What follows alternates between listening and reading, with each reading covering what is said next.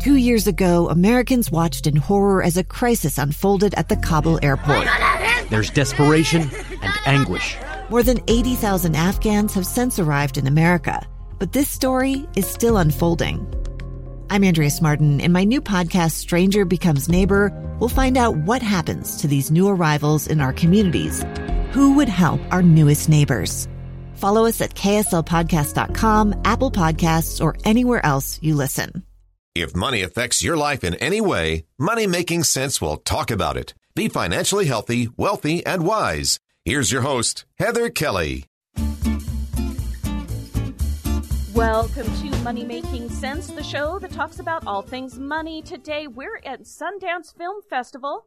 It's virtual this year, so we're actually talking to everybody via Zoom.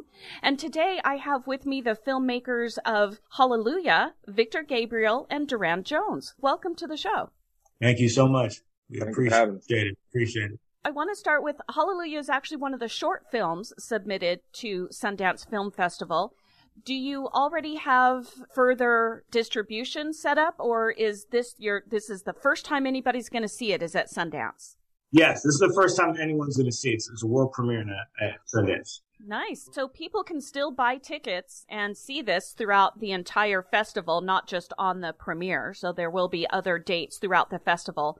Do you have any distribution in the future already set up for this film? No, not as of yet. We're open, of course, but not as of yet. Well, I do want to get into the subject matter of Hallelujah without giving away too much so that people will watch it. It was very moving for me to see the struggles that these two men had about taking care of their niece and nephew. So whose idea was it to tell that story? Well, it was my idea. And I think I told you before, ahead of that, it comes from a feature script, right? And the feature script is about the boy. It's about the boy. And this proof of concept short film focuses on kind of like the uncles, and they're having to struggle with, are we going to take care of like our nephew, who's very weird and odd, and eccentric. Are we going to take care of him? Or are we going to take care of our niece? And, it's sort of ask them, will they rise to the challenge of being men? Are they going to rise to the challenge of being caretakers? At some point, boys must grow into men. And this is one of those moments where, like, they're like, okay, we're going to be adults. We're going to be men. And we're going to think of something and other better than ourselves. And it's just basically kind of chronicling, like, how when they came to that decision. And Duran, how do you fit in this storytelling? Basically, I'm here to support Victor's voice. As a producer, that's my primary job, is to, honor the art in a way and put it in a position to be made the best possible way it can. We had a very small budget for this one, and we were under a little bit of a time crunch, but we knew we had the feature in mind for this, as Victor was saying.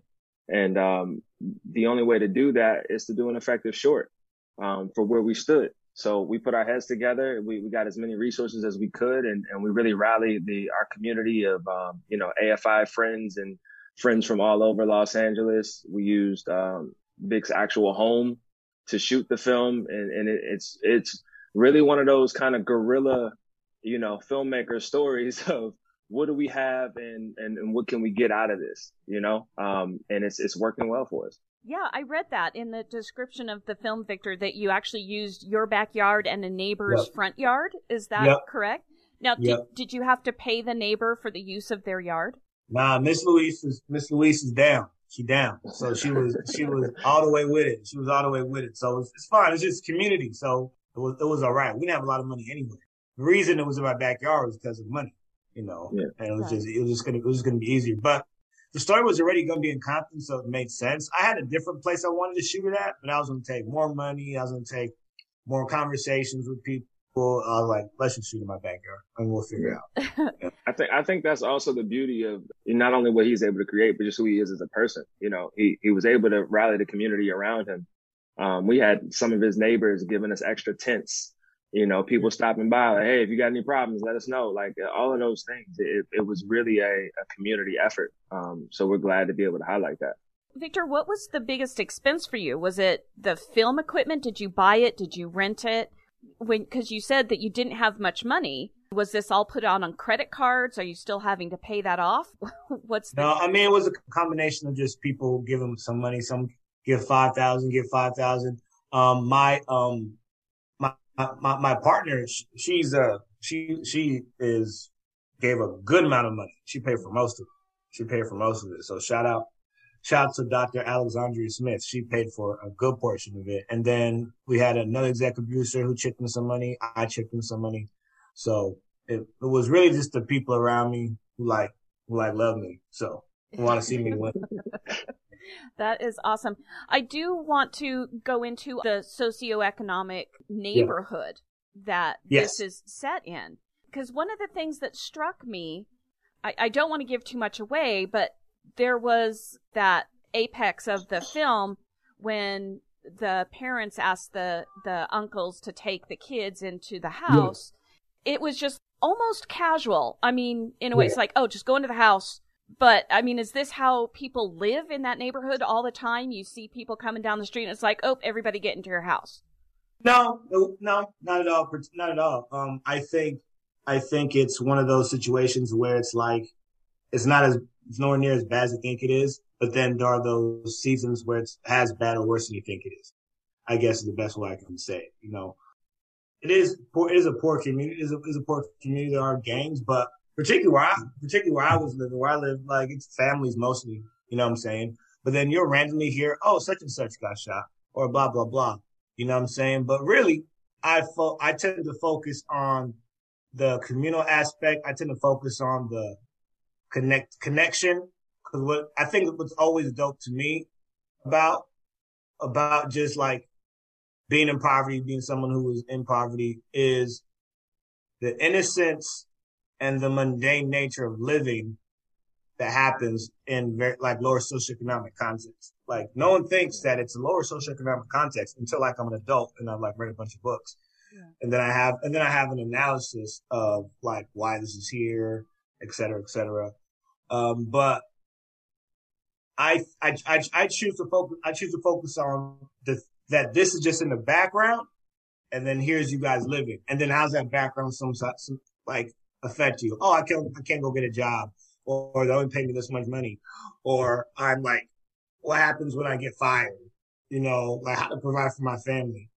Well, I just tell a regular story. Like the stuff is always there hovering, you know what I'm saying, in the background. Every once in a while, it might spring up an effect. This is one of those inexplicable moments, like, which is what's happened to me. I've seen moments which like, oh, everything's fine, then inexplicably, boom, everything changes, right? And so it's that sort of like, it doesn't make sense type of film I wanted, like, what? You know what I'm saying? Like, that doesn't make sense, but I think, you know, I don't think loss makes sense. Right. This may be a deeper dive than you were expecting to go into, but you did bring up why I can't get a job. Where does that start? Does that start because the neighborhoods that your film centers on, that where the people are growing up, they don't have as good of education? Why can't you just move somewhere else where you can get a better education or find a job? You know, playing devil's advocate here. It's very complicated because I have done a little like researching here and there. I would say that if the school system is not great. The school system is not great, hypothetically. If like there's high policing, and if also the education you're getting is not, like I said, not great, like the skills you learn are not going to be high, and particularly if you're not pushed to go to like higher education, if you're not pushed to go to higher education and stuff like that, you're going to end up having the majority of the community making like what, 30, 40, maybe a year, right? And that can be very difficult if you're like unskilled. If you don't have like, I have a master's degree. I'm one of the privileged ones. I have two master's degrees. You know what I'm saying? I got my clinical psychology and my MFA. So for me, there's more opportunities to like I live in Compton, but I like at the moment, you know what I'm saying? The idea is to move somewhere else and to be able to like raise my family somewhere else. But there's still a strong community here. So you can move if you want to, but who has the resources to move if this is a place you can afford, right? you know? And then that means whether or not you can get a job. But if the job I can only get is going to pay me like minimum wage, like where else are you going to go? And then it goes back to, well, then maybe you should go to school. You know what I'm saying? I guess you go to school, but have you been taught well? I know too many people like where school is just too difficult and don't push them to be as invested. You know what I'm saying? And to be honest with you, I think, I don't know, since you're the money makes sense person, maybe you could tell me. But from my knowledge, like, doesn't like the average man make like 45, 50K a year? Like, isn't that like around there? Yeah. If you take the average salary of everyone in the entire U.S., it's about 55 or 56,000 a year. So yeah. Right. But that, again, it's an average. You've got a lot of people making more than that, and you have a lot more people making less than that. 100%. And even that's hard to get. I remember when I was like hovering around 50, I still hover around that just at my regular job. I can't do nothing. I can't I can't provide for my family on 50K. I can't do nothing. So I think you end up staying where you're staying because you've been there for years. Your family's been there for years. You have a house. That's great. And then I think the best thing, you just hope to be in a community where you guys can make things work. And I believe in making things work where you're at. I don't think that you got to move and leave somewhere. I think you figure out, how do I make the people I am with now better? How can we make each other better? And I come from a communal perspective anyway. It's like, we got to be with each other, right? And we got to figure out, it's on us. Me and Duran always talk about that. It's on us as black men to figure out what's going on. I'm not trying to leave it up to anybody else except me and him, or me and whoever, to figure out the problems in my community, to figure out the problems in everywhere else. You know what I'm saying? And that has to happen with us being present. And if we just shake and dip to another place, which we can and probably should at times, you know what I'm saying? I'm not saying we don't do that. But always got to have a foot and try to figure out how to make it better for the kids and the children and the boys. You know what I'm saying? Which is sort of like what the two uncles are figuring out, you know? Yeah. How can we make this better? They could have left them kids in foster care. They left their nephews. It's not their children, but they decided to step up to the plate. And that's what I believe. Duran, is your background similar to Victor's, or do you have a little bit different story? A little different. I was raised in the suburbs, but I kind of had one foot in, one foot out. My father's from Southeast DC. My mom's from Southern Maryland. So I have family in both type of situations. And that was one of the things that really struck me in reading Victor's work, is like, I know these characters, you know, I know these situations. I understand this environment, and I understand what he's trying to say, even to what we're breaking down now, right? We're talking about whether you should leave or whether you should go, but systematically, the more people leave, the worse the condition gets, because nobody's actually invested in the community. And that's one of the beautiful things that we were able to do, is have a community rally around this effort and come together. Now, imagine if we would have taken that same gusto, but everybody's gone now, you know, because the environment is. There's a part of it that collectively we need to stay amongst each other in order to make these things happen. And we've talked about that from the basis of our relationship, of us sticking this out together and being accountable to one another in the telling of this story and the future endeavors that we have in our careers. Victor, since you are a therapist, how do gangs affect your money earning potential? If I decide at a young age, nope, I want my homies with me, they're going to protect me, I'm going to protect them. I don't understand that society of gang members where you can go out and have a career and yet be in a gang. Or is that not how that works? Well, I can only speak so much on like gang life. I'm not from gangs, and I typically have like my thoughts about like, I leave like the gang, like a lot of the gang conversation to gang members, because they're good at talking about. My homies are much better at talking about these sort of things than I am. You know what I'm saying? I don't want to like pretend.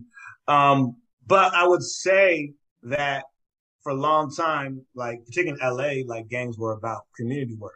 It just, through crack era, through policing, things changed. And there's responsibility. I'm not the person who thinks that there's no accountability, that it's just like people get through what they want to do and then blame it on oppression. I'm not saying that. But I am saying that oppression did change what the original intent of the gangs were, which were community work.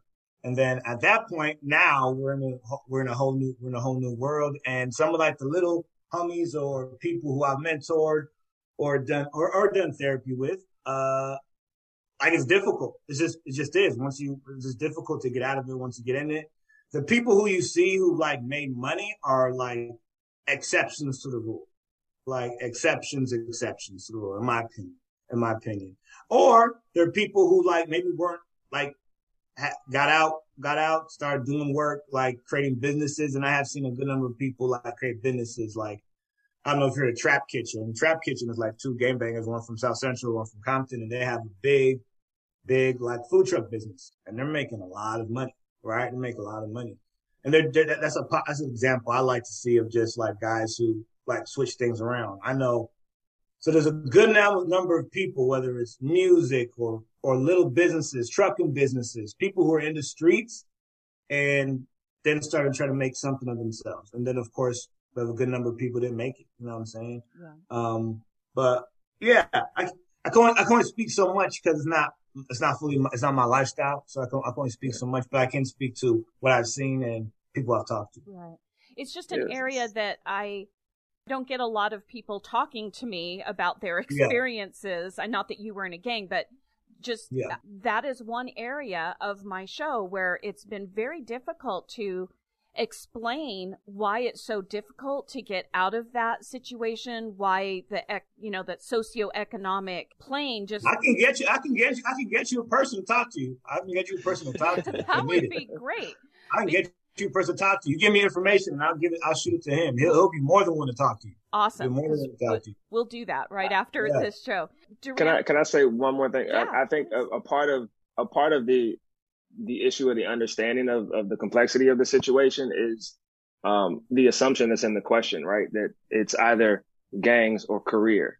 And I think that doesn't shed light on the systematic approach to it, which is basically that the resources in this environment and where we are lacking in a way that the support from certain parts of the community actually help these kids in a certain way who may have some trauma or their family may not be able to support them in certain ways. So here steps in said person from the neighborhood that's able to give that support and that help.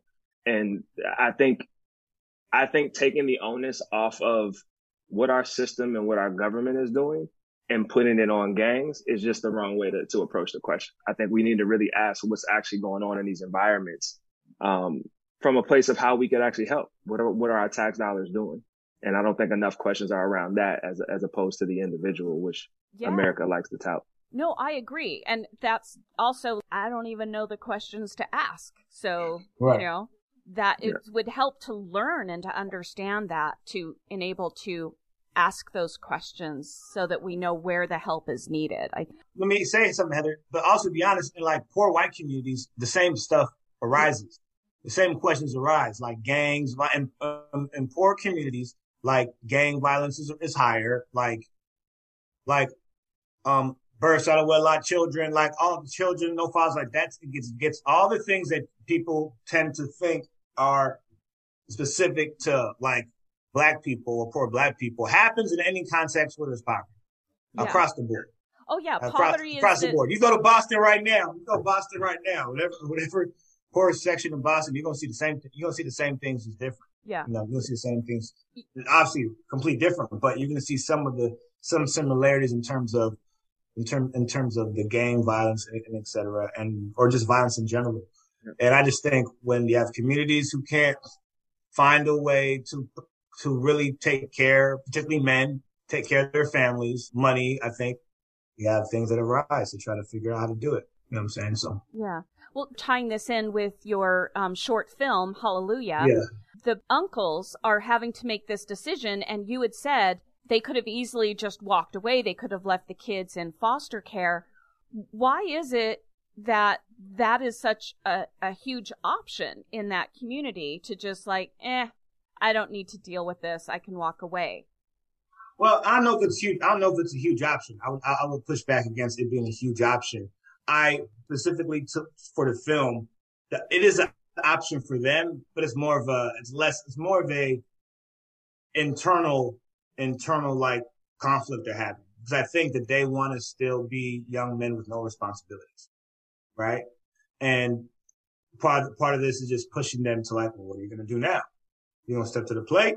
And to be honest with you, there is always someone in the community who tends to take care, who can't always, I should say always, there are people who can take care of the kids, sometimes grandma, sometimes auntie, but then there's a lot of kids who don't have, I worked with kids in like foster care who are living in other places, and it can be difficult. I don't think the option is to leave, but I do think that at times it can be difficult to choose to stay.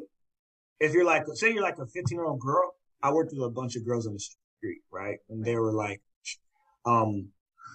15, 14-year-old girls, sex workers, right? Essentially like prostitutes, essentially.